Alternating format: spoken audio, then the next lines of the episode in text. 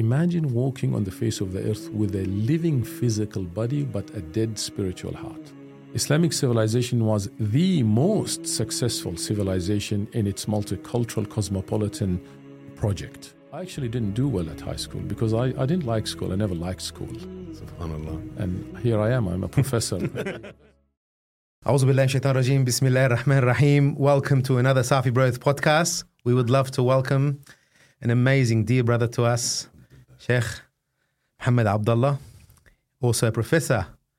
Sheikh Mohamad Abdullah, a director of the Centre of the Islamic Thought and Education, currently holds a P H D in Islamic Studies, uh, was one of the people that started uh, the National Imam Council with Sheikh Shadi, has published five books, mashallah, and, and many journals and articles, uh, has been given the Order of Australia in twenty twenty, and also another five community awards, mashallah, and uh, many, many other things, but... Uh, May Allah bless you. Uh, he's been a, an amazing uh, voice for the Muslims within Australia and quite an articulate, articulate voice for us and uh, full of barakah. And I'd like to welcome Professor Mohamad Abdullah. We welcome you to the Safi Brothers podcast. Assalamu alaikum. Wa alaikum salam. Jazakallah khair for having me. Absolutely wonderful to be with you, brothers. Absolutely. We are so honored to have you here. Wallahi, it's such a blessing, blessing to have you here.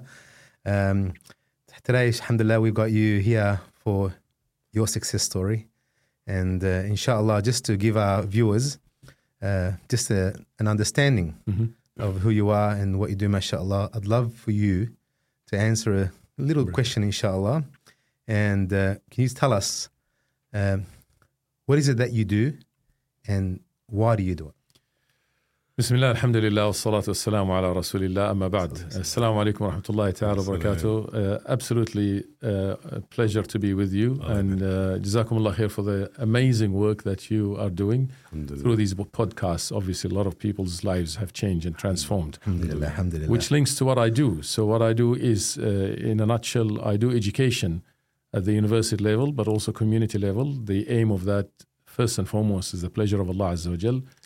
Uh, secondly, is trying to transform people's lives, uh, especially young Muslims' lives. So I am currently a full-time professor uh, of Islamic Studies at the University of South Australia. In twenty sixteen, I was invited by the Vice-Chancellor of the University of South Australia to establish what is now called the Centre for Islamic Thought and Education, where we uh, explore issues to do with uh, education, Islamic thought. We work a lot with Islamic schools and with teacher training programs. Uh, in addition to that, I work ex- extensively with community at the masjid level, with young people and so forth, because that is the core uh, value of, of what I do. Allahumma barik, mashallah. Allah bless all, all your work and Ameen. every footstep you take uh, in our community. And mashallah, you're doing amazing. And we, we hold our head up high with you. And we are, we are, wallahi, alhamdulillah, we are so blessed to have you in our community. And, oh, yeah. and and as as as I remember going back, uh, remember I remember first thing on Q and A. But inshallah, yeah, we'll we'll, yeah. Go, we'll go we'll go back to that. Yeah, inshallah, I think I think I think majority of the community was, uh, was, was probably got to know you yeah, through Q and A. To see, yeah, alhamdulillah. Subhanallah. Inshallah, we'll, but we'll start inshallah. I think with you yourself uh, uh, as a young yeah. chap uh, in. Uh, Queensland or, da- or Brisbane, was it you started? Well, I started no. in Sydney, actually. You started in Sydney? Yeah, oh, there you go. So, subhanAllah. Take us, take but, us but back. But take us back yeah, from where your hor- origins are and sure. how, how how did you end up in Down Under? That's that's that's, yeah, that's, that's important. That's important, inshallah. Well, uh, I am of Palestinian background.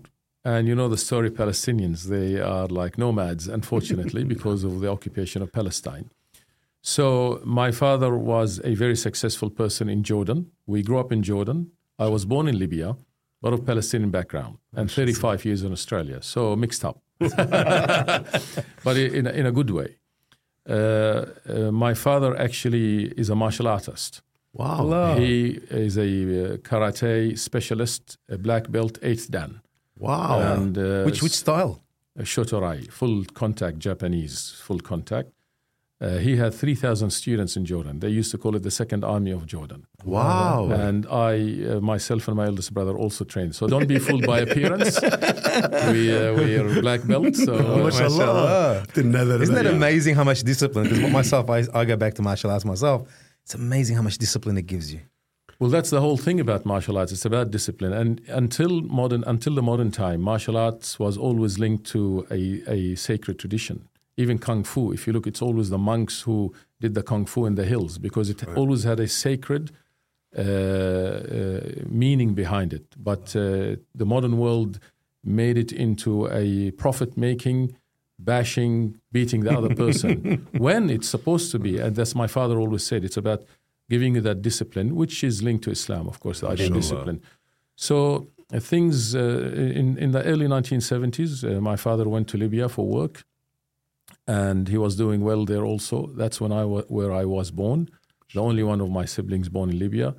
Uh, things went bad for Palestinians in Libya with the rise of Gaddafi, so he had to escape Libya. Allah. And we had to escape with him. There was my eldest brother Nasser and I. Uh, that's when he came to Australia, actually. It was easy to come to Australia in the seventies. Yes. They pay you money to come to Australia then, right? SubhanAllah.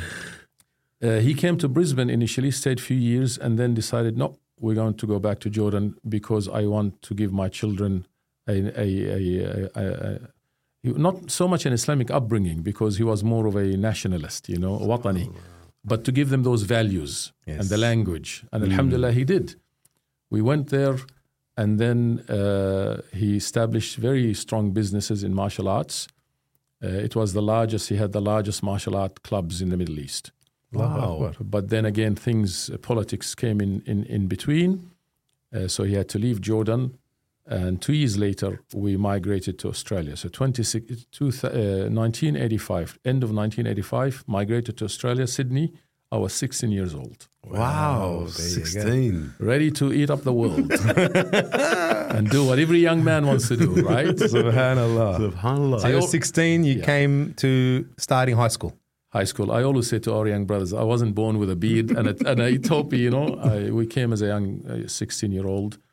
Uh, that would have uh, been a clash of... It was a massive clash. And it, it's interesting because as a sixteen-year-old young man, I've come with all these aspirations. They were none, none of them were good aspirations. You know, you want to explore life. Yeah. yeah. And so we couldn't speak a word of English when we came, of course. And we went to Sydney. Uh, my father t- took us to Bonnyrigg High School. Wow. My eldest brother and I put us in high school, and we couldn't speak English. So Allah. After a week, they said to my father, they need to go and learn English. Wow. Right. Wow. So then we went to Liverpool Miller High School, and they had an English-intensive language unit. Within six months, we picked it up. Allah. Six months? Picked up the language, yeah. SubhanAllah. Wow. Yeah. So how was that? How was that transition from coming from a... Exciting. It was exciting. It was very exciting for a young man, you know, to uh, come and, uh, wow, it's all, wow, you know, Australia is it. You know, everybody wants to move to the West. Everybody wants to come to Australia. And uh, Dean wasn't in the picture. When we came to Australia, the only person in the family who was praying Salah was my mum. My father left Palestine when he was nine years old, when his mum died. So he had to fare for himself. And uh, did not do Salah uh, all those years. Allah. Identified as Muslim. Yes. yes. Uh, I had two sisters, three other brothers, so we're four brothers, two sisters. Inshallah, it's a big family. Yeah, Dean wasn't on the, Dean wasn't in the picture. We were what you call nominal Muslims. Yes. yes. You're born Muslim, it's cultural.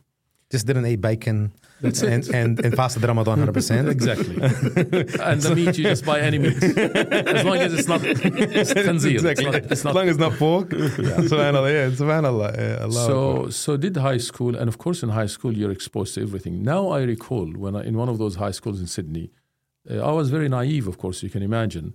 And But now I know what they were trying to sell me at one of the high schools. White powder. Wow. Wow. But Allah saved us. And I always look back and say, had it had it not, had not Allah saved us, we would have gone completely the wrong way. SubhanAllah. Isn't that right? Amazing? Yeah. Well, what do you what do you take back to? Because SubhanAllah, I, I, I said, Ahmed, the only thing I can go back to why Allah subhanahu wa ta'ala guided us was our mum, constant yeah. dua, our mum's constant, dua, mum's prayer, constant prayer, constant yeah. saying, yeah, the rida to us. Yeah, I think I think that for us anyway. Absolutely. There is no doubt, you know, it could be my mom's dua, most definitely our mom's, the, the, the feeling that a mother has toward her child, you can never explain or comprehend. But it could also be the dua of somebody else that we don't know. Yeah, well, yeah. Uh, maybe a grandfather or a grandmother so or an uncle. I remember when we were leaving Jordan as a as a young sixteen-year-old man, boy really, my grandmother, my mother's mother, who was illiterate, right? She said to me, she says, uh, Muhammad, you're going to Australia where these... They they have this game where they're like, you know, the the bulls, they play like bulls there, you know. So don't play that game. But look, she said, there, there there aren't many masjids there. How does she know? I don't know. Wow. And you should become an imam when you get there. Allah. Allahu Akbar. SubhanAllah. How, how, how old were you then? sixteen. Wow. As we were leaving. And I sort of looked at her and said, yeah, seriously. But then... Well, Islam wasn't even in the picture then. No. Allahu Akbar. No. But then uh, then when Allah Ta'ala gave us the tawfiq to, to do what we're doing now, you realize maybe it was her dua.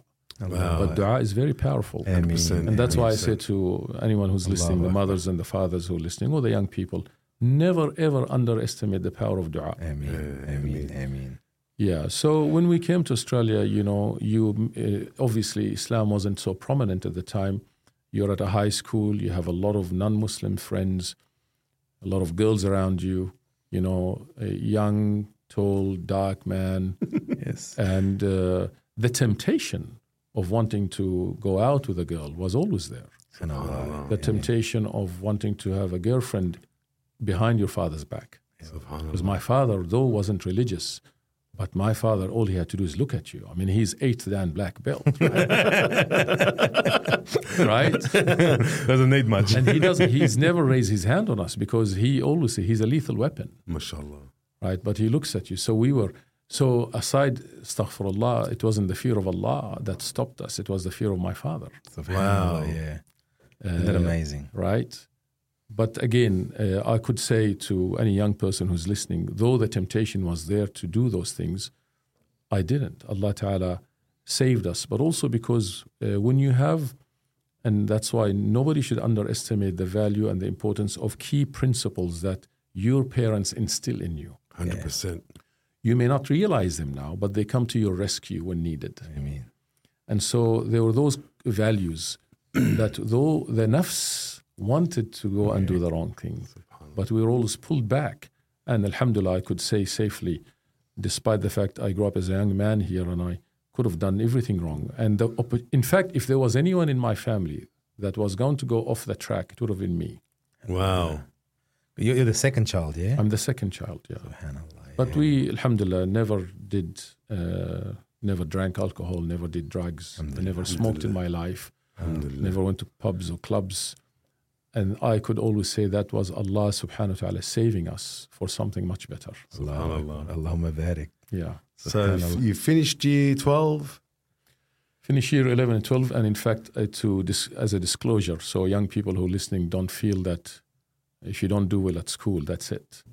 I actually didn't do well at high school because I, I didn't like school. I never liked school. SubhanAllah. And here I am. I'm a professor at the university. SubhanAllah. I never liked school. I also, you know, school...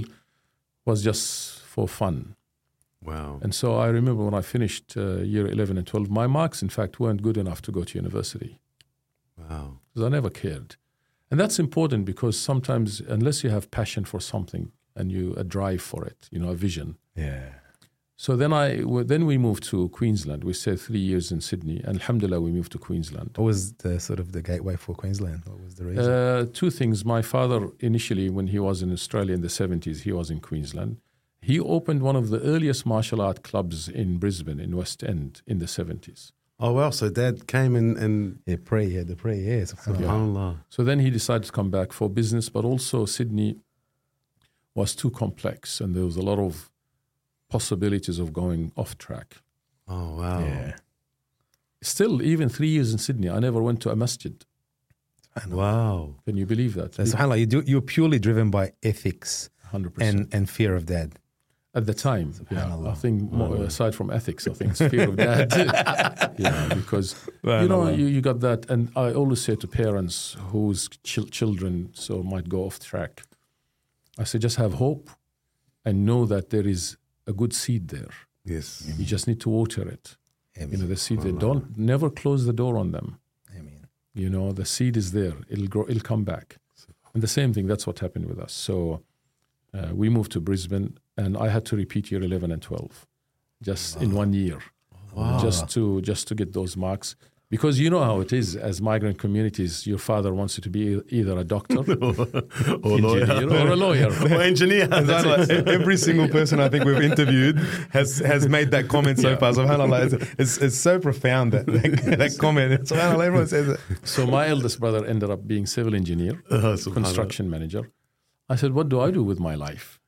And purely, my father initially wanted me to do international law, to defend the Palestinian cause. Allah. Allah. I didn't make it for that. So I made it to uh, engineering, uh, a microelectronic engineering degree, which was the first in Australia at the time. We were the only sixty students to do the microelectronic engineering. So it's the building and the programming with the silicon chip. I was the only oh, Muslim. Wow. Did you some, do some wire wrapping? Yeah, all of that. The, so, that stuff, the, the early stuff. I mean, it would have been dangerous post nine eleven to be doing that. So they, SubhanAllah. Well, yeah, but uh, I did two years of that. I was the only Muslim. After the first year, thirty, thirty students dropped out. Allah. Uh, I, I hung on. I did two years of microelectronic engineering. But it, during the same time, this is when the first Gulf War happened. Mm. As a Palestinian, we have in our blood activism.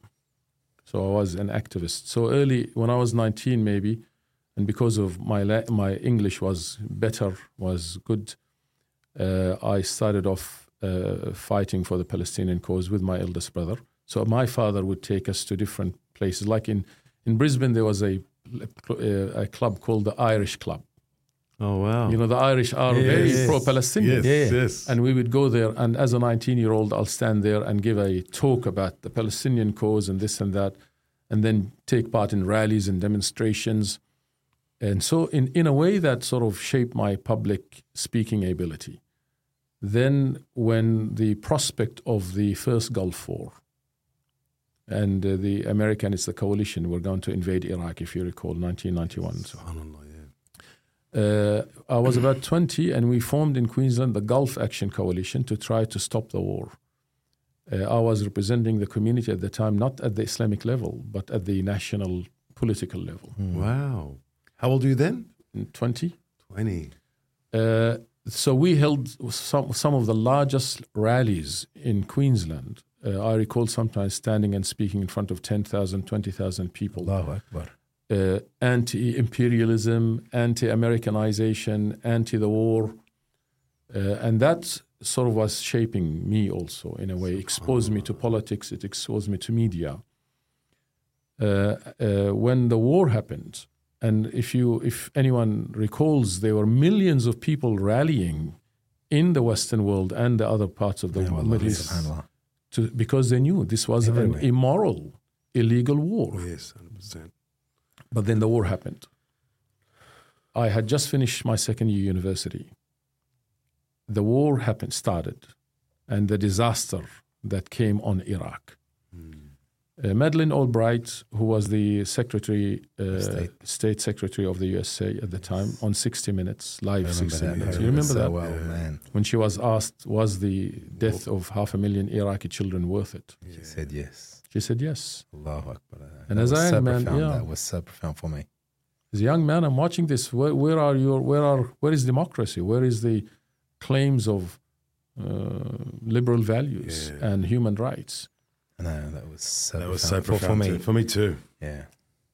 Uh, when the war happened, I was in a crisis. Uh, it was a serious identity crisis, you know, which many young people face today for different yeah. reasons. reasons yes. Yes. Not before this. Yes, yeah. yes. I... Right. And so I recall sitting, and the closest masjid when I was in Brisbane, the closest masjid to us was like maybe forty minutes to one hour away. Wow. Yeah. So we went.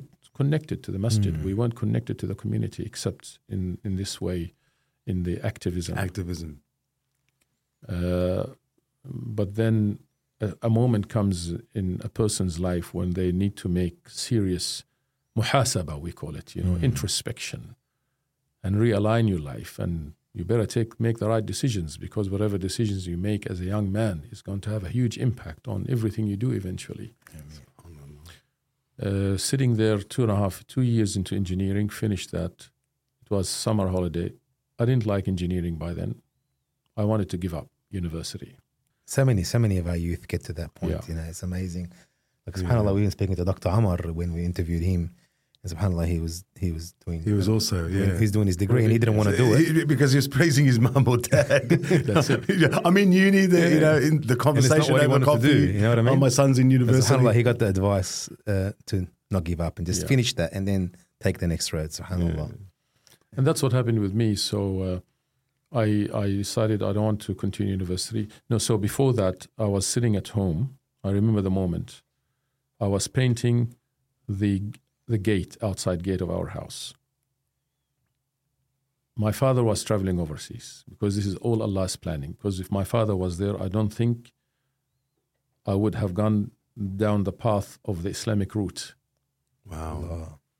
Not that he was opposed, but because our fathers that age grew up in a hostile political environment in the Middle East, yeah. mm. where Islam was always associated with politics. Yes. Mm. And they were frightened for us to be involved in any Islamic movement. Yeah. So he was overseas, same, right? I had a feeling that day, I was painting the, the outside gate, and I had a feeling somebody's going to visit me today, somebody important. Allah. But in my mind, I thought it was the Imam of the masjid. But it was the brothers from the Tabligh Jamaat, the Dawah brothers, and they had with them an Australian convert, white, blue eyes. I, uh, his name's Abdul Hadi. If he's listening, Jazakallah Khair. Subhanallah. Uh, uh, he, com- he comes with the brothers, knocks on the door, and I open and I see this guy. It's, wow, this white fella. You know, he's coming to talk to me about Islam, right? I had absolutely no idea what he was saying or what they were saying. I was just like, oh, you know, this is awesome. Mesmerized by it. And he said, you know, why don't you come to, to the masjid, Holland Park Mosque in Brisbane, and give, he always would write the address, and the address looks like chicken scribble. And we'd say, yes, yes, yes, but we never went. Subhanallah. Subhanallah. But that day, because of the war just had finished, the war just started, you feel emptiness, you feel a sense of loss of purpose. Uh, you questioning uh, the West's claim of democracy, democracy and their freedom, so-called fights for human rights. So it's a very vulnerable moment. And many young people nowadays who are going through an identity crisis, they have that vulnerability which can make them susceptible to anything. Amen. Correct. Amen, yeah. And my advice to them is uh, make sure that you uh, uh, place yourself in an environment that can positively harness that one vulnerability. Because it's that void, isn't it? There's a void there, yeah. and it can be easily filled. And whatever yes. environment you're in will fill that void accordingly. Absolutely. SubhanAllah. So they came that day when I was painting the the the, uh, the gate, and they said, you know, we have brothers here from Saudi. They're visiting. And we are going to go up north, Queensland. Why don't you join us? I had no idea what they were talking about. I had absolutely no idea what they want. I had absolutely n- n- nothing. Just in my heart, okay, I'm coming. Wow. SubhanAllah. What, what what was it that sort of said, you know what, yes? What was it in you that said, you know, I'll take a chance? Because I, I, I felt there's nothing else to do. Nothing else better. Allah. It's interesting because my mother and brother, eldest brother, were in the, in the backyard speaking to the neighbor. A non-Muslim neighbor who came to help fix the gutter. Uh, because maybe had they been inside, they would they would have said, no, you're not going. Yeah, oh, yeah. Wow. SubhanAllah. So the brothers said, uh, they said, we'll come and pick you up after Asr. No, they said, when should we come and pick you up? I said, come after Asr. But they came an hour later. They didn't want to, you know, they caught a fish, you know, they don't want to let it go. And anyway, SubhanAllah. And I, I went with them. I sat in that uh, minibus. There's about eight of them. The driver was from Melbourne, uh, Brother Idris, who's still who's still in Melbourne, Jazakallah Khair. Uh, and uh, but something, I was sitting by the uh, the window, and the the leader of the group was from Saudi, sitting next to me, Sheikh Faisal Qurashi. So I'm a young man, twenty-one, twenty years old, almost twenty-one. I haven't touched the Quran maybe since I came to Australia. Allah. I can read Arabic because I came with a foundation. And I could hear this person reading Quran, the other person making dua and crying. And these they, the love they show to, to among each other, the ikram, the generosity, the kindness. And so, where am I? Subhanallah. So then I said to Sheikh Qurashi, Faisal Qurashi, can I have a Quran? I'd like to read the Quran. Allah. So he said, yeah, of course, here. I opened the Quran, and I and they're driving on the highway. And I opened the Quran and I started reading. And it's like, what is this? How come, you know? And yeah, there was a moment there, I remember. And I always say it was, I was, it's like driving at one hundred k's per hour. And I hit a brick wall. Allah. And there was, and I could feel in my heart, I could feel that sparkle. It may have been an iota of Allah's yeah. rahmah. Allah, subhanak ya Rabb. And suddenly, it's like I could see. And the first thing that I started worrying about, oh my God, I haven't been making my salah. My sisters are not wearing hijab. Nobody else is making salah at home. Oh, this is, this is. And I became perturbed wow. about the prospect that there is no deen in our life. Wow. Nobody forced it. It so was you were just overwhelmed with thoughts. Absolutely. To the point that the sheikh next to me, he put his hand on my on my leg, and he says, "It's all right. I know what you're going through." He said, "I went through the same." Subhanallah. And later he told me when he went to study in the U S A, he said, "I used to drive convert convertible cars, wear leather jackets, and have big golden chains around my neck." And so he said, when he got that moment of hidayah, the same feeling. Subhanallah. And that was for me that I never turned back since that moment. Allahu Akbar. So that was the spark that lit that the was fire. The spark. It's still there. Allah Akbar. May Allah keep that fire burning Ameen. Forever, inshaAllah. Yeah. Allahumma barik, Allahumma barik, mashaAllah. Amazing story. So Thanks for sharing. SubhanAllah. Allah Akbar, Allah. Isn't that amazing? Every, everyone's got that, SubhanAllah, where that light bulb moment yeah. that happens within us that changes. And like you said, it feels like you didn't see before, you didn't yeah. hear. It's amazing, you know. It's that someone booked one on your phone. Yeah. SubhanAllah, it's like you were deaf, dumb, blind. Yeah. It's, it's like it's, it feels like you were, like for me, like I remember walking down Sydney Road and it was a different Sydney Road. SubhanAllah. You know, you, know, you feel that like, am I, in, you know, it's like a parallel yeah. life that's just changed. And this is a very important point to raise here, especially for our listeners, uh, the young people who are bewildered by the modern capitalist, secular, neoliberal world that we live in. Yes. Where they feel somehow that success lies in that. Ya Allah. And they feel somehow that the only way to advance and progress, so to speak, in inverted commas, is to go down that path. And of course, we don't say Uh, give up all of that. Of course not. What Islam does beautifully is that allows us to beautify whatever we do. Amen. Amen. Amen. And, when, and I always say to young Muslims, is what Islam has done historically and very, very successfully, and I encourage all the listeners, especially the young brothers and sisters, to go and dig deep and find out about Islamic civilization. Amen. Islamic civilization was the most successful civilization in its multicultural, cosmopolitan project. Amen. In fact, uh, as Professor Wael Hallaq, who is a professor at Columbia University, a, f- a leading scholar uh, in, in in in the field of uh, Islamic law, history of Islamic law, Islamic civilization, and he has critiqued modernity. He says, if you study Islamic civ- and he's not of a Muslim background, a Palestinian Christian, he said, if you sl- study Islamic civilization and multiculturalism, in the Islamic civilization, you'd realize that multiculturalism in the West is a joke. Yeah, wow. wow. So my point to young brothers and sisters is that don't feel that Islam will hold you back. one hundred percent. What Islam does is actually facilitates your life to a wholesome living. And that's a very important point. Often people feel because their wrong understanding of Islam is that it's going to shackle them. Yeah, well, mm. one hundred percent. No, no, Islam actually gives you true freedom, and because the truest of all freedoms is to be liberated of your own nafs yes. and Amen. The dictates of society. Amen. Amen. Then you'll fly like an Amen. Eagle. Amen. Amen. Right?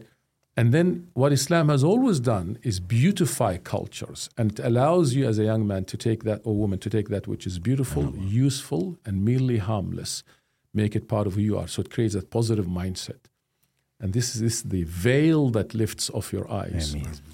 Is because what Islam does is gives you the most important and the most valuable thing that all humans need, and that is connection with their Maker, yes. Allah Azza wa Jalla. Without that, you will never ever Amen. Amen. Feel like a human being. Amen. Empty, Amen. Empty Amen. Vessel. Amen. Without that, Amen. Subhanallah, Allahumma barik fiik. Subhanallah. I, I want to touch base on that. That everyone's chasing that eternal happiness. Everyone, and they they do it with materialistics, with money, and the only thing that can fill that void is is what you just mentioned. Subhanallah. I met a convert brother recently, and there's many of them converting. So in our masjid in the last two months, at least ten people. Right? Allah and Allah. They're all young. One of them, if you don't mind me sharing the story, because it touches on this, right? His name is Justin, and he might be listening. He, would, he wouldn't mind, because Justin comes in, you know, tattoos everywhere, et cetera, except the face, alhamdulillah. No tattoos in the face. he he decides to become Muslim. He takes shahada after Jum'ah Salah. Alhamdulillah. I take him to have... You know, that's what you do when somebody converts. You take him to eat kebab, right? So, officiate it. Steady got approval. So, let's go and have kebab. So, we went to have kebab. And his other friend, Amir, who converted to Islam twenty years before him. Amir was his neighbor. twenty years later, Justin feels there is a void. So, he looks for Amir. He finds him on Facebook. He connects. He takes shahada. My son is sitting, Abdul Jalil, Amir, Justin, and myself. We just ate the kebab. Justin says, do I need to change my name? Uh, no. Amir says, does he need to change his name? From Justin. I said, no, he doesn't. Islamically, you don't need to change the name unless unless the name has a bad meaning. Hmm. Like a man came to Rasulullah, he said, what's your name? He said, Sharr. Evil. He said, no, no, you're Khair. You're good. You're not evil. You're good. SubhanAllah. Allahu Akbar. So, imagine naming that. Sharr. Sharr Arabs, you know. Allahu Akbar. So um, Amir says, does he need to change his name? I said, no. So there was pause. Justin says, but I do want to change my name. I said, oh, really? What name are you thinking of? He said, I've been researching it. Oh, wow, now, wow. I thought, oh, okay. I said, what name do you want? Have you chosen? He said, Saeed Shakir. Now I'm thinking, is that a football player, basketball player? Maybe I thought Muhammad Ali, it's got to be Muhammad Ali or Abu Bakr or Umar, you know? I said, Saeed Shakir. Why? He says, because I found out the meaning. Allah. He said, what's the meaning? He said, Saeed is happy, and I'm happy now, and Shakir. You know, and I'm grateful to Allah, Allah for, for giving me this opportunity. Gratitude. Allah. Fast forward a few months, in the last Eid, we had him for lunch at home. And I couldn't help but notice he had tattooed on his knuckles, live life. SubhanAllah. So I said, Brother Saeed, uh, you, I noticed you have live life on your knuckles. He said, yes, because that's what I thought I was doing, living life. No. And I tried everything, but I realized it never filled that vacuum that you were talking about. Allahu Akbar. He says, only when I found my purpose, and my purpose was linking to my Creator, Allahu that's when it was filled. Amen. That that's vessel. True. SubhanAllah. Only Allah can fill that vessel. SubhanAllah. SubhanAllah. Thank you for sharing that story. Amazing. Allahumma barik. So, okay, so now we... In Brisbane. We're in Brisbane. We've... Uh, Dad's we've, got school there still? No, my father came, he did not uh, work as a martial artist in, in Brisbane. He opened a fruit shop because, you know, the life of, of a migrant is difficult. Yes. yes. And many of young people don't realize that, that their parents actually struggle I mean, to get them to where they are. A lot of sacrifices. So Brisbane, we, uh, I, I was going to give up university when I started practicing deen now. How was that struggle? Dad's come back now. You've, come, f- you've come back with full of nur. When my father came back, the house was already revolutionized. Wow. Now everybody was doing salah. So I didn't force it. I'd come home and we were far away from the masjid. So I'd call the adhan and I'd do my salah. My mother would join me. And then after the Salah, after Maghrib, I would open Riyadh al Salihin, hadith uh, of Imam, uh, the hadith collection of Imam Nawawi, and I would read a hadith loud. And slowly my sisters and brothers would come and sit. How old were they? Uh, so my eldest brother, as I said, a year and a half older than I am. Then the two others, Ashraf is uh, a few years younger than I am. Then Anas, or my eldest sister, Suzanne, who's younger than I am. So a few years difference. Yeah, how much of a difference, okay. So Inshallah. They would sit down and then they would listen. And through the, that's it, when you understand the value of something, you want to do it. Yes. Often, unfortunately, the way Islam is taught or what is being taught can turn people off instead of inspiring them. Amen. Yes. And uh, Islam is beautiful. Everything about it is beautiful. Amen. So anyway, everybody started doing salah. Uh, eventually, my sisters uh, wore their hijab. Uh, and then when my father came back after a, a few months, he saw... It's like, what the heck is going on here? But he was, he wouldn't, he was good about it, you know. He, and then he, I remember after Maghrib Salah, when we opened the book, hadith book, he would sit on the couch and just listen. Subhanallah. And I would choose the right hadith. Strategic thinker, right? to, to, to, to, to, uh, I, don't know if, I don't know if he would listen to this podcast because I'll be worried now. You're right? In trouble. I've never disclosed this, right? Subhanallah. So then when he was going to travel again to overseas, he said to my eldest sister, he said, I think when I go back, uh, when I travel, I'll start Salah. Allah. Through just listening. Allahu Akbar. And of course, he didn't. And he came back and he went to my sister. He didn't come to me. He said to her, he said, when I went overseas, I didn't start my Salah. Then I saw a dream. He said, and somebody came to me in my dream and he says, get up and do your salah. How long more are you going to keep waiting for? Allahu Akbar. I said, no, that's it. Allahu Akbar. So alhamdulillah. Allahu Akbar. So that's when I also decided I'll give up university because now deen is it. Wow.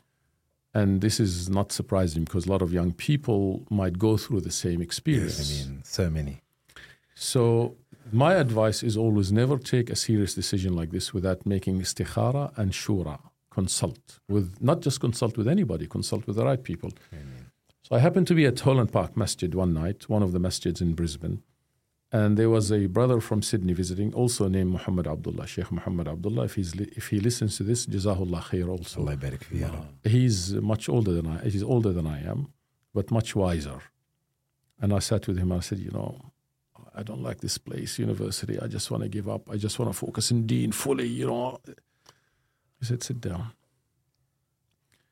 He said, is it the university you don't like or the course that you're doing you don't like? I said, yeah, both. I used to call the university the powerhouse of ignorance, right? It's just, similar to my son. Is it? Yeah, well, I hope he's listening. So he said, you know what? Uh, don't, don't do that. Don't just give up for a few reasons. Number one, people will say, look at what Deen did to him. Deen made him give up that. Blame Deen. You don't want that. Secondly, as Palestinians, all you people have is your qualifications and credentials. You don't want your parents to see, the, again, look what Deen has done. And thirdly, don't jump in deep water when you can't swim yet. You'll drown. Allah, beautiful analogy. Beautiful advice. He said, maybe just change the degree, perhaps. I said, yeah, okay, I'll do the easiest degree just to get out. From engineering, I switched to science. I did a Bachelor of Science just to exit. So I got a year and a half, two years credit, and I said yes. one year. But look at Allah Azza wa Jal's plan. I ended up Be- with... Before you just, yeah. before there, I just, I, I really like what the viewers to understand how important good advice is. Yeah. I think a lot of our youth tend to sometimes get the wrong advice yeah. without doing the right shorter and asking the right people. Like you said, the the right people. From the right people. Because yeah, they're getting the advice from this friend or this other person who's in within their same realm. They're yeah, in the same the, ethos. Yes, exactly. They're not, they're not we, stepping we, we, outside and yeah. getting advice from outside. Those elders, they're not approaching those, you know, maybe their father's best friend that might have the capacity or ability. They're asking their own colleagues, Sahih. Which are giving them advice with no experience. That's true. Well, I, always I just say, want to touch base on that. It's very no, important. It's very important. Shura, istikhara and shura. Istikhara is asking Allah after make, praying two rak'at. Because these, you're making decisions of the unseen. I mean, I mean. You don't know really what's going to unfold. That's why you need yeah. you need Allah's guidance, but also people who have the right skills and experience and wisdom Ameen. To consult with them. But I always say to young people, it's like this. You want to buy a car and you have you know nothing about cars. Who do you go and consult for advice on buying a car? Your friend who also doesn't know anything about cars, then you'll buy a, a, a bomb. The lemons. Sahih. You find somebody who knows about cars. Ameen. And somebody who's tried cars. Ameen. Ameen. And you say you take them with you to see the car. And you do an assessment of the car. Because these are the asbab. And Ameen. Our deen is a very intelligent deen. And Ameen. Allah told us, you rely on Allah, no doubt. But this is a world of cause and effect. And you take all, the, and the ulama, they say these are sunan kawniyah. These are universal laws. If you follow them, then the likelihood of success is quite high. Ameen. Ameen. Sahih? one hundred percent. Yes. You don't, and that's why one of the best definitions of tawakkul is amal wa amal. Ameen. Tawakkul, reliance on Allah truly, is do your best. Do your best. And trust in Allah. Leave the rest. that's, that's, that's my saying. Yeah, that's it. Do your best and leave the rest. Amazing. Allahu So when I did the science degree, I ended up with two majors and one minor. Wow. Unbeknown to me that this is what's going to happen. And it's it's interesting because one of my majors was history and philosophy of science, which is very, very, very important to understand for any Muslim or young Muslim living in a Western country or in the world that we live in today. If you don't understand the history and philosophy of the sciences of today's world, wow. then you won't be able to uh, you won't be able to uh, uh, shape your identity in such a strong way to resist the onslaught of idea, idea, ideas, because yes. it's too. There's two types, young people, two things, uh, two factors that young people are exposed to in terms of identity crisis. I call them external factors and internal factors. Inter- internal factors to do with our own people and our community, which we need to address as a community. Amen. Amen. Uh, external factors include things like Islamophobia, racism, et cetera, but ideology, mm. ideas. And we don't have time to do talk about this now, but the foundation of Western, of the modern Western civilization, Europe post-seventeenth century, the very foundation, that is the philosophy, is completely different to the philosophy of Islamic civilization. Yes. And that's why they went two different ways. The West went towards a very capitalistic, a materialistic, secular world. Correct. I mean. Right? Where they see the human being simply as a physical being, entity, with no sacredness, no spirituality. And so you're only good to keep an economic machinery going, mm-hmm. and your value is in your dollar sign. Yes. What this has done, unfortunately, is it has dehumanized humans. Yes. And it made morality uh, relative, not absolute, meaning what is what was right yesterday, to, today can be wrong. Yes. Or what was wrong yesterday, today is right. Yes, subhanallah. But Islam gives you a solid foundation Ameen. To stand on, Ameen. Which is very important. That's why morality in Islam is absolute. Yeah. It's not relative. There's what also is, a dual morality out there. It is a dual comparatively morality. In the Western, non-Western world. one hundred percent. Yeah, exactly. So so that uh, that exposed me to a very important thing about the West, their history and their philosophy. And so now I became more thirsty. I wanted to know, well, wow, that's fascinating. And interesting, the more I practiced deen, the more focused I became, the better my marks were at, at university. Isn't that amazing? Isn't that amazing? Isn't that amazing? When I didn't do well at school, now I'm getting the high distinctions and distinctions at the university, to the point that my uh, my teachers there were saying, saying to me, why don't you do an honors degree? SubhanAllah. And I did an honors degree. This is a person who failed year eleven and twelve and repeated. Yeah, well, what, what a difference! Like you know, yeah. I mean, like what a what a contrast. And, and then they said, "Why don't you do?" Uh, wh- because now I'm passionate and I have a. I'm studying for a purpose. Purpose. Isn't that amazing? And it's no longer about simply a career aspiration. In fact, I wasn't thinking of the career. I didn't know what I will be doing after I finished this degree. But you knew you wanted to empower yourself. one hundred percent. I wanted, I wanted to find out more, because what most people don't realize, there is more about Western and Islamic civilization than you, than you understand. Yeah, well, and I call it interconnectedness. Often people talk about clash of civilizations. I talk about interconnectedness of civilizations. Mm-hmm. When I finished my honors degree, uh, and I did my honors thesis on the question of misconduct in science, or fraud in science, because science is a god now. Yes. Yeah. Allah.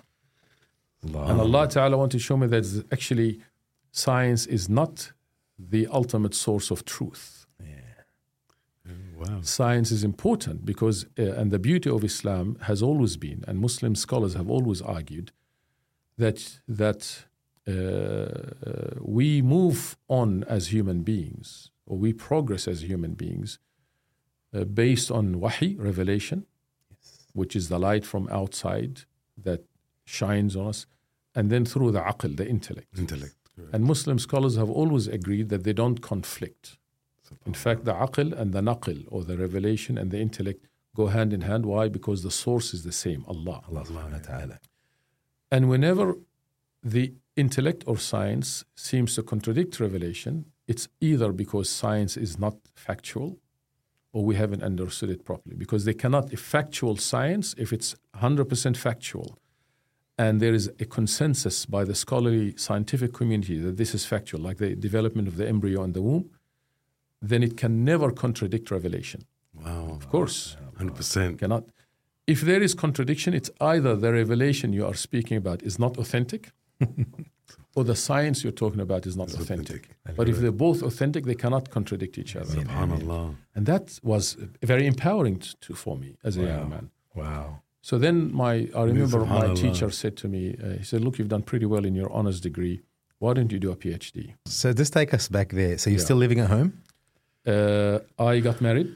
So you got married. I, so in that process, through through education? Through education. So I, it's purely, purely, purely education all the way through, yeah? All education. No work? Uh, I was working, I mean, prior to that, when I was in Sydney, I tried everything. We did. We worked in a takeaway. We were doing burgers and uh, you were the burger guys, right? So we, did, we were doing burgers and pizzas. My eldest brother and I, we tried everything. We were selling at the time, they had the Kirby vacuum cleaner. Yes, you remember the Kirby? Yes, the Kirby. You remember the That's Kirby? The, that was the old Dyson. Yes, yes. We did a whole week course on how to do it, and you know, and we so go and, door to door. Yeah, you did oh, door wow. to door. We right, also we also tried, and this is what young people need to realize. You know, life is not easy, and you don't get to where you. you get to, in, in my case or your case, without having to do the hard labor. Yeah. Mm-hmm. Yeah. It's, it's, it's amazing. Like I just wanted to take it there because I know we're going through your intellectual yes, sort yes. of your process, but I think a lot of lot of the, lot of our youngsters, subhanAllah, don't see the process that yeah, like what we behind. did. You know what I mean? Like while studying, I was working three jobs. Same. You know what I mean? Trying to make ends meet, and barely covering petrol in my car because I couldn't afford it. You know. when I when I eventually got married, I, my wife sometimes reminds me of this. She said, there were days we only had twenty bucks in our pocket. Allah. When we when we got married, we moved into a unit. Uh, our beddings was a single mattress on the floor, a fridge that was given to us as a gift, second-hand fridge that was one hundred dollars worth. SubhanAllah. Uh, the basic of the basic. And sometimes we would have to go and borrow money. Like, give me twenty bucks, give me fifty bucks, just to keep going. Yeah. Against me. But uh, I did. A, we did a lot of things. So even at one stage, my brother and I, we were in Sydney streets in the early year, in the early years, working for the Blind Society. Oh wow! Help the blind! Help yeah, the blind! Yeah, yeah. And nobody gave us money, so we gave up that work quickly. Then we worked in the, uh, the the the Courier Mail is one of the newspapers in, in Queensland, and uh, to find work, you had to go every Friday night. Just wait. If they call your name, you're in. Yeah, we did, I did that too. Did you? Yeah, but he did it for the Herald Sun. I did it for the Herald Sun. I used, the to wait, I, used to wait out, I used to wait outside the Herald Sun. Same. And then if, if we got in, we sit there packing. That's what we did. The inserts. The, the inserts, yeah. We did the same thing. I used to insert all these, like I we should say, and it was good money. Good and, but, money, yeah. But if, that's a killer, right? Yeah, yeah, yeah. So we it was yeah, amazing. It was Friday remember, night because cause it was Friday night and it was a Saturday one because the Saturday always was very full. And we used to fill it up and it was like I, some days I'd go there and I, I wait in line. I was like three people away yeah. and I missed out. And it's like, yeah. yeah. Oh, so, wow. So how you took me back. Yeah, so we did that for about maybe two years. Allah and, imagine, and you know, you know, you go there. It's Friday night and Saturday night. Sometimes you start from seven till four in the morning, yes, standing yes. on your feet. A table like this, but it's stainless steel. Yes, you go and pick up the the bundle of newspaper twenty-five, and then the the inserts, Insert, the ads, yes. the ads and yeah. you stand like like a robot. We were the fastest. My my brother and I, we said we were the fa- fastest guns. We used to set the pace. We used to set the pace. Hello, brother. Hello, brother. You've taken me back. You've taken me back. But then some mornings, we we didn't know how we got home because we were so tired. Subhanallah. So tired. And it was good money. And Allah, because we were Allah, living with my, my parents, we'll give them the money. We'd give them the money, you know, mm. because they're looking after us. Subhanallah. So you have to try all of that, but also that teaches you a lot of things. You know? I mean, it does. Discipline. Uh, discipline. So, so yeah. So this we did all of that in uh, back so, end. So before we get through yeah. to that sort of, I think, take take me back. I think uh, through your youth youthful right. days. I think let's just stay there for a little bit before. Uh-huh. I, I'd like to sort of for you to take us back to these like what would be like, like pre-enlightenment as as you've told us, but what was like I'd say one of the most difficult situations you've been, or the darkest moment you were in pre, like like it affects us so differently as youth. Like subhanallah, I, I, like again, I just want to see sort of a contrast of yeah. the hardship you were facing as a younger guy. What would have that been? That the darkest moment you've had as a young chap, for example, can you share that with us? Yeah, I think it was the identity crisis issue. You know, not knowing where you belong. Mm. You come to Australia, sixteen years old. It's a new new place, new culture. It's exciting. It's so-called freedom.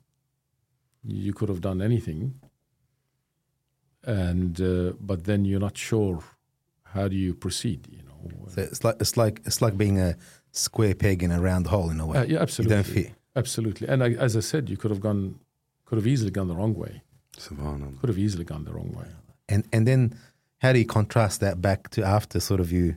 You started you After, know, that connectedness. Yeah, absolutely. Clarity, confidence in my who I am, firmness, wow, grounded, purposeful, uh, uh, driven, Allah, uh, uh, wanting to uh, help, and uh, and that's what's been happening since then. So I would say the last since that moment till now, it's uh, it's how do you empower others. How do you, and we'll talk about nine eleven and when the masjid was burned down, where I was living next to it, and how do you build bridges of understanding between people? How do you, so yeah, it's, it's, it become, life becomes meaningful. Ameen, ameen. As, uh, I could exemplify to before that awareness moment, almost you feel like a zombie. Mm. Ya Allah, ya Allah. Subhanallah. A, And and and it's interesting because some I heard something interesting. One alim was saying, one scholar was saying, he says when a when a person dies physically, what do we do with the body? And I asked this question to the young students in my class: what do you do with a physical body? We say we bury it. Some people cremate it, whatever, yeah. but we bury it. But the point is whether you bury them or cremate them. Why do we do that? Why do you bury a dead physical body?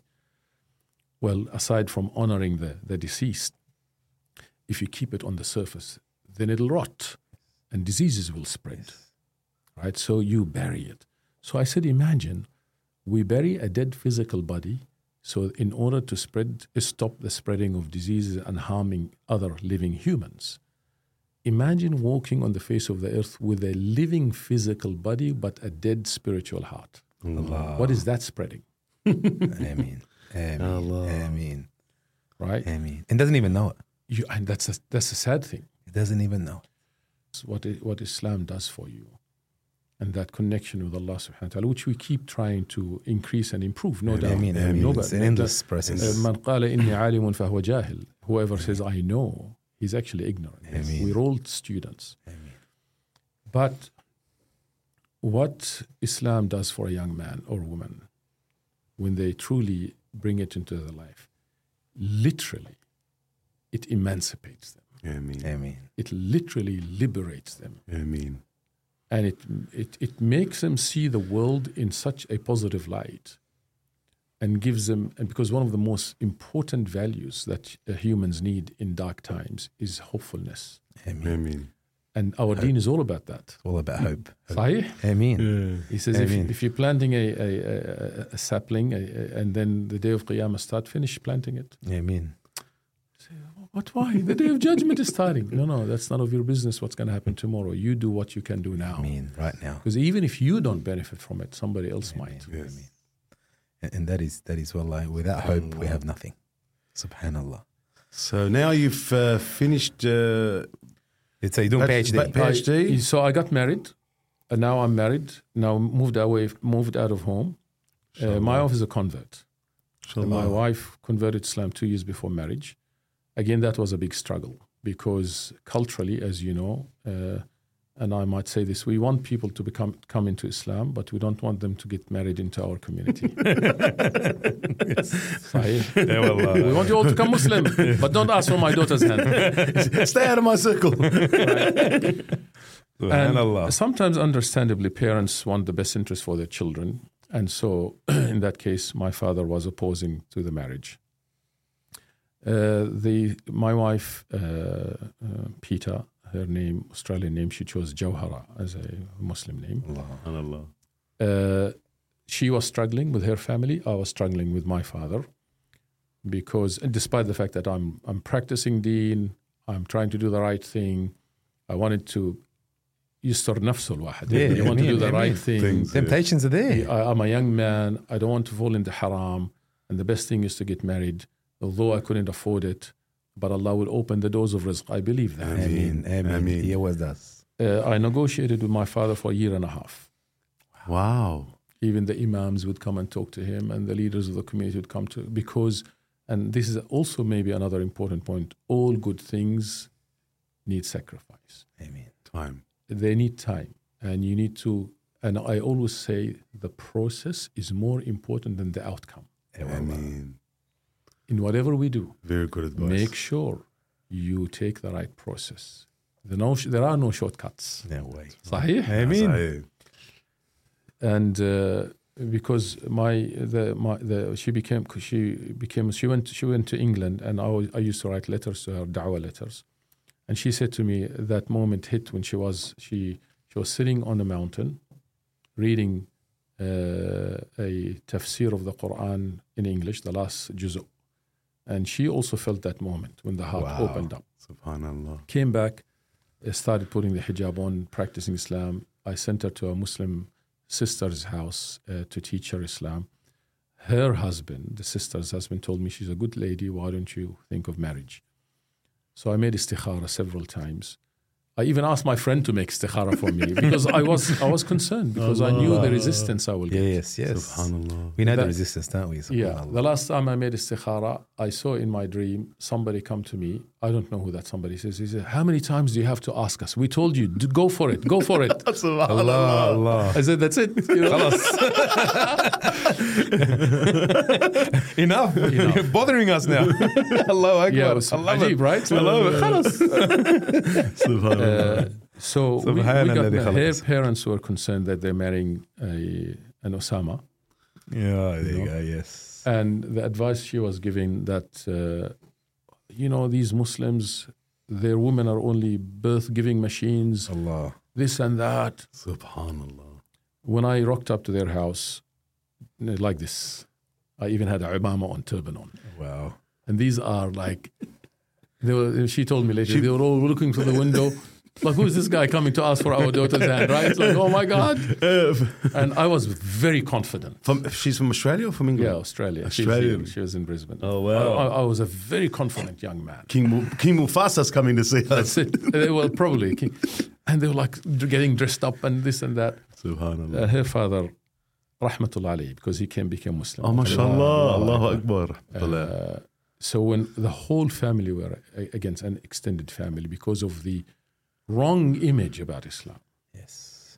At the time, there was a stu- silly movie called Not Without My Daughter.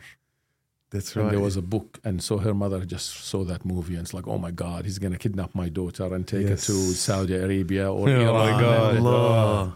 Allah. And uh, she interrogated me for an hour, the mother. The father was good. God bless you, son. God, he's not a Christian or anything. He just felt like being religious, right, when wow. he saw me. Subhanallah. We got married, fast forward. My intention in that marriage, aside from uh, uh, protecting myself from fitna, but also giving protection for this sister who had converted to Islam, I wanted to demonstrate to her and to her family the best example. Allah. That was my intention. No. And I knew there'll be challenges, but I, I made sure that it was purpose-driven marriage. No.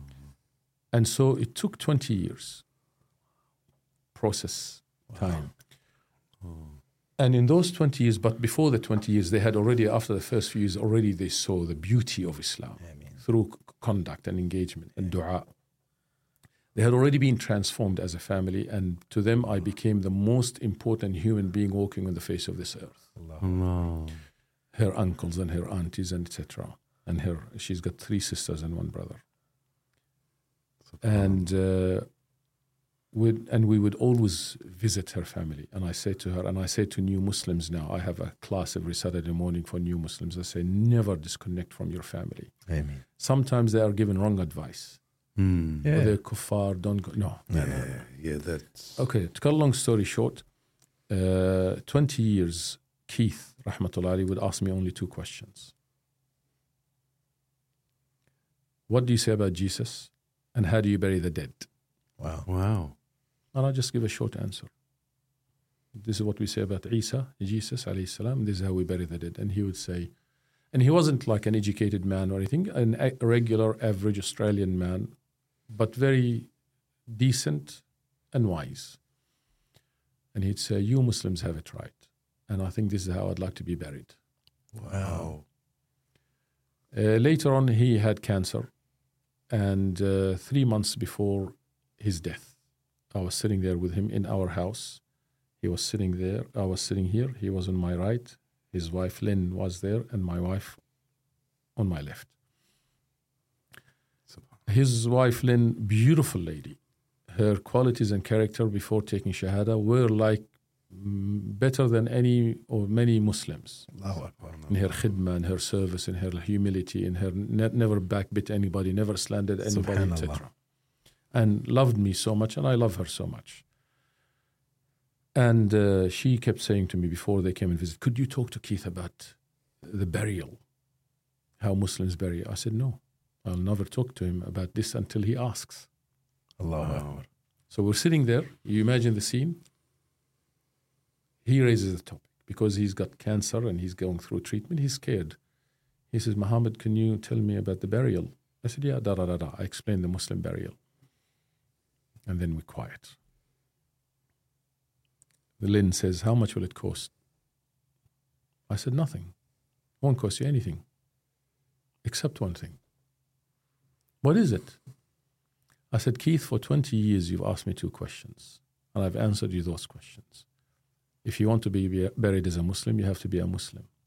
If you want to be a Muslim, you have to believe there is no God but Allah and Muhammad is his messenger. He said, but I do. Allah. She said, me too. Allah. They both took Shahada together. Right? Allahu Akbar. Right? He died three months later. Allah. He had the, one of the best janazas. Allah. His janazah was a da'wah. Allah. Because I said to her, invite all your family and friends. So seventy non-Muslims rocked up to the janazah. We had the masjid laid out properly, the janazah done properly. It was a da'wah for them. And they, I invited them all to the cemetery. Allah. And I said to the brothers, don't hug the grave like we do usually. Let them see. Subhanallah. Had a huge impact on them. Two months later, her younger sister, Leslie, who's a nurse, she calls my sister, my wife. She said, I want to be Muslim. Allah. My wife called, tells me, no, she wants to be Muslim. I said, invite them for dinner. They came to have dinner. I said, Leslie, why do you want to be Muslim? She said, I have seen so many people die, but I've never seen anyone die like my father. Allah. She Allah. Said, that was the straw that tipped the scales. Allah. Isn't that amazing? SubhanAllah. That's da'wah. So the point is, again, that's another important point. We living in Australia, or whether you're listening to us in England or anywhere else, the greatest da'wah for us in countries like Australia is to be a living example of Islam. Amen. And living example, it's not about words, it's about action. It's about what's in the heart hits the heart. Yeah. You have to have that real compassion and real rahmah towards people. Ya Allah, give people hidayah. Ya Allah, make me a means of hidayah. Ameen, right? Ameen. When you, I always say, when you go to the shopping and you're sitting, standing there at the checkout, as the the, the the person serving you behind the counter is serving you, and you're standing there with a smile, in your heart you make dua. Ya Allah, give them hidayah. Ameen. Wallah, ameen. Ameen. SubhanAllah, I want to touch base on that. And we are in the perfect time for dawah. I had a, a lovely lady come. She bought one of our containers, our coffee drive-through containers. Her name was Rose, Italian. And she's telling me, I'm going to do a drive-through coffee. I go, fantastic. I go, I've got one across the road you can have a look at. And she's she's been in the hospitality game for over twenty years. She understands no one lets you in the back end. No one shows you their Absolutely. Secrets. But she was just such a lovely soul. So I thought, she's all the way in Moreland Peninsula. What have I got to lose? Show her. Because of that act, she's like, something's mm. unique here. Something's different. This is not normal practice. Sahih. And then we...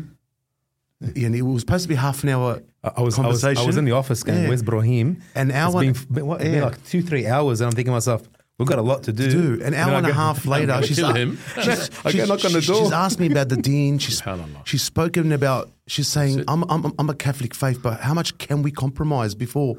She said, you know, first they started with the gay and lesbian marriages. We said, okay, now it's become our children have to be. She said, what does your deen say about this? And I said, it's very clear. It's very black and white. It's not that hard. She's like, are you sure?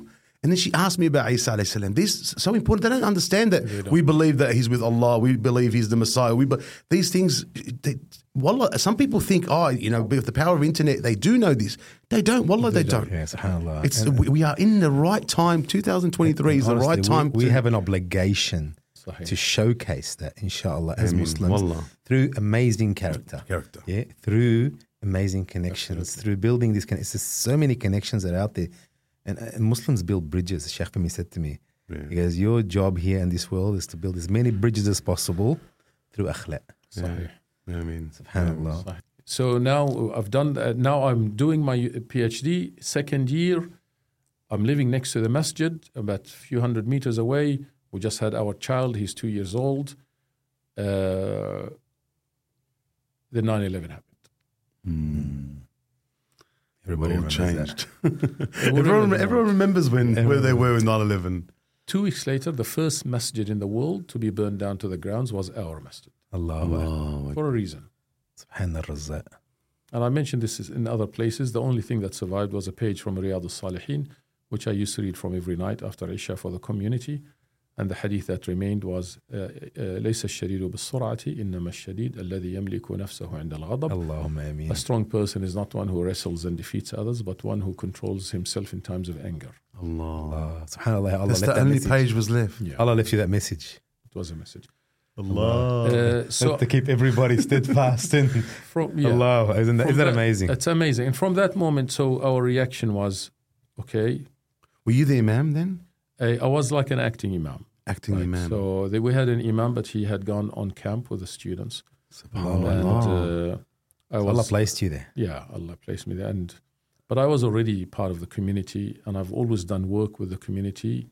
Uh, fi sabilillah, for the sake. I never sought positions, even when they're offered.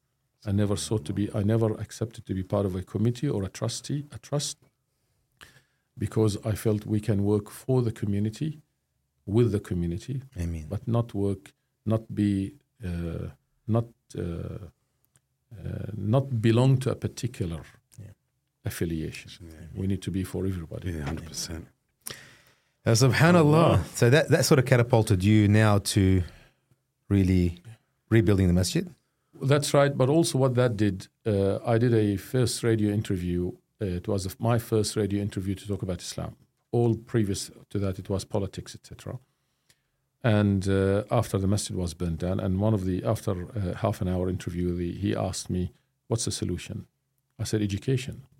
Australia needs to be educated about Islam," and that had a huge ripple effect. So the first people to ever invite me to go and stay with them for three days and speak about Islam in every church and every school were a people from a town called Gympie, two hundred kilometers north of Queensland, and if you were from Queensland, you'd be laughing by now. because it's a redneck town. That's what I was told. Allah. It's a, a very redneck town.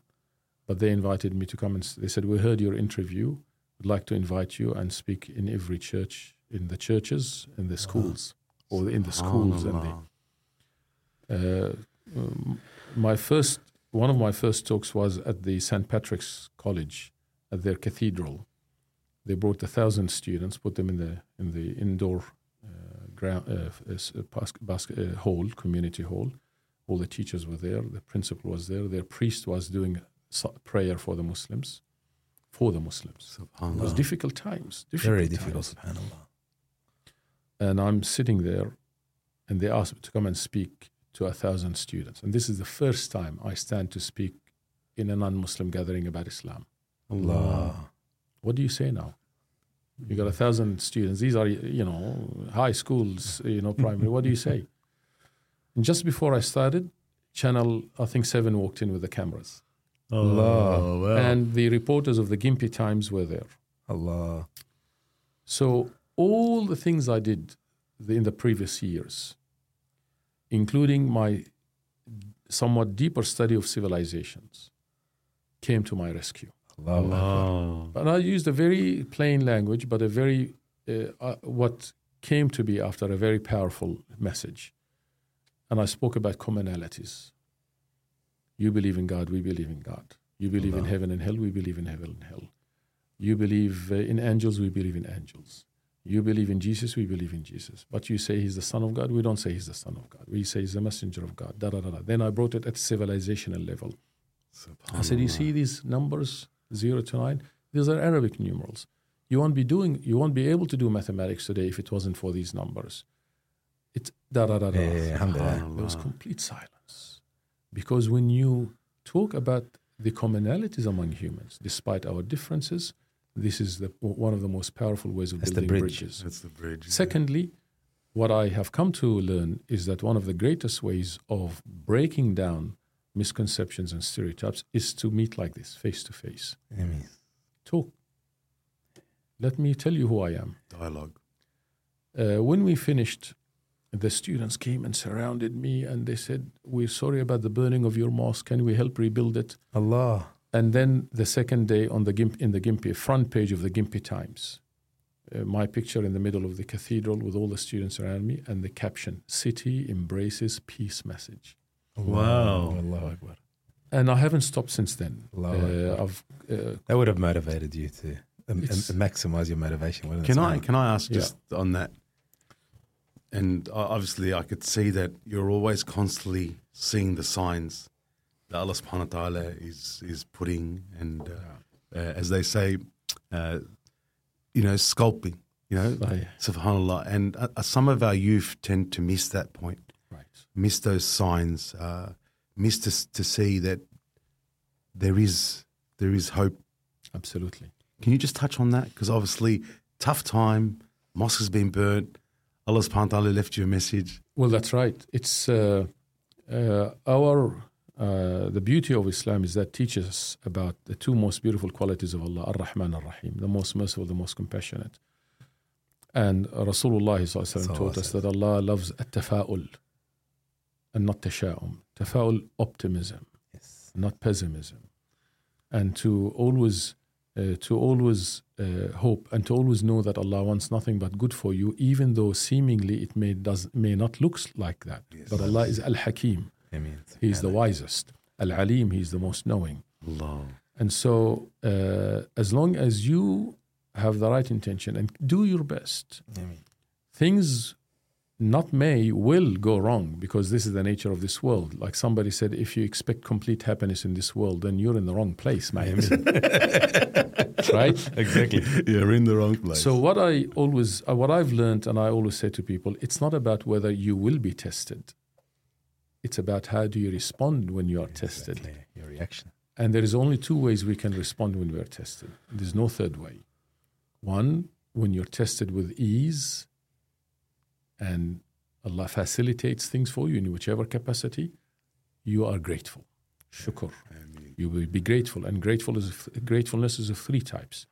Bil-qalb, wal-lisan, wal-jawarih. Through your heart, you recognize this is actually from Allah.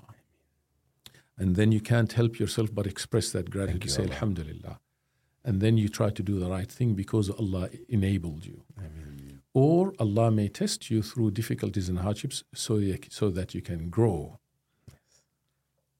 And you meet that test with sabr patience. and patience. And there's a beautiful story about Rasulullah when he was going home. And this is a Sahih narration. And he came by the, uh, the graveyard, and he saw a lady facing a, a grave and crying. Clearly, she has lost somebody very dear to her. So he said to her, "Isbiri wahtasibi, wa inna lillahi, inna Allah, inna lillahi ma a'ta wa lahu ma akhad." He says, "Be patient, and know that Allah will reward you. Allah gave, and Allah took." She responded, "Go away." She didn't know it was the messenger of Allah. She says, "Leave me. فَإِنَّكَ لَمْ تُصَبْ بِمُصِيبَتِي." You haven't been tested like I am. Allah. Allah. So he, sallallahu alaihi wasallam, being who he is, the gentle, the merciful, the humble, he left her. Didn't say anything. He didn't say, "I am the prophet. How can you speak to me like this? Do you know who I am? Do you know who I am?" So then people told her after. They said, "Oh, this was the messenger of Allah. You spoke to him." She said, "Oh my God." So she went to his house. Allah. Knocked. "I'm sorry, I didn't know it was you." Then he t- taught her something, and is teaching you, and is teaching you, and is teaching me, and teaching everybody listening. Allah. He said something profound. He said, "Innama as-sabr inda as-sadmati al-ula." Ameen. He says, true patience is when you're faced, when you're at the initial shock. Ameen. Yes. When you're first tested. That's when you display that. You they, you may not understand it, yeah, it's just, it's but know, I always say, know you're in good hands. Yeah. Yes. Enjoy the ride. Amen. Amen. Amen. Amen. And let Allah, let Allah, He's He's He's controlling. He's Al-Mudabbir. Amen. Alhamdulillah. You know, a mother quickly. Sorry, a mother. You know, she's got a baby. You know, our. You know, she puts her her baby on top of the wardrobe. She says, "Jump, jump, jump, Habibi." Done. What does the baby do? Jumps. Right. He doesn't think about the height. He doesn't think about the risk because he knows he's in good hands. And trust. There's trust. Let go. Amen. You just have hope. Amen. Do your best. Have the right intention. Do it for Allah. Amen. Amen. And know that Allah Ta'ala, Amen. He'll look after you. Amen. Amen. Amen. Amen. And subhanAllah, Allah Subhanahu wa Ta'ala has done with, with you throughout this journey that we yeah, were saying. SubhanAllah, Allah Akbar, may Allah bless SubhanAllah, you. We had the blessing to be with you and get to know you properly, SubhanAllah. SubhanAllah. And, Allah, and I know we know that your your journey is still, as you said to me, you're a student and, yeah. and you're still going, and mashallah, you're doing yeah. amazing things, and alhamdulillah, mashallah, like, you know, it's amazing to see all the amazing work you're doing currently. Within the community, we saw it, you know, uh, some sort of education award that we were yeah. together yeah. a few few weeks ago, mashallah. There's so much we haven't touched base inshallah. on. Inshallah, we, we, inshallah, we have podcast have, number two. Number coming, we, have, we have to have a second, inshallah. inshallah on, we on really, second we want to dive into obviously the yeah. your media, which is important. Which is important for the some of our youth. And mashallah, you're doing some amazing stuff. But inshallah, due to the time restraints, we will inshallah wrap it up. Jazakumullah khair. Please, guys, don't forget to subscribe, hit the like button, share, comments. Inshallah, if anyone would like to reach out to the Sheikh as well. Inshallah, we'll put it on our on yeah. our pages. So inshallah, if anybody is interested in, in also if they want to find you on, online, yeah, there's also um, which is S A UniSA. So uni, you can uni. go to University of South Australia website, Centre of Islamic Thought and Education.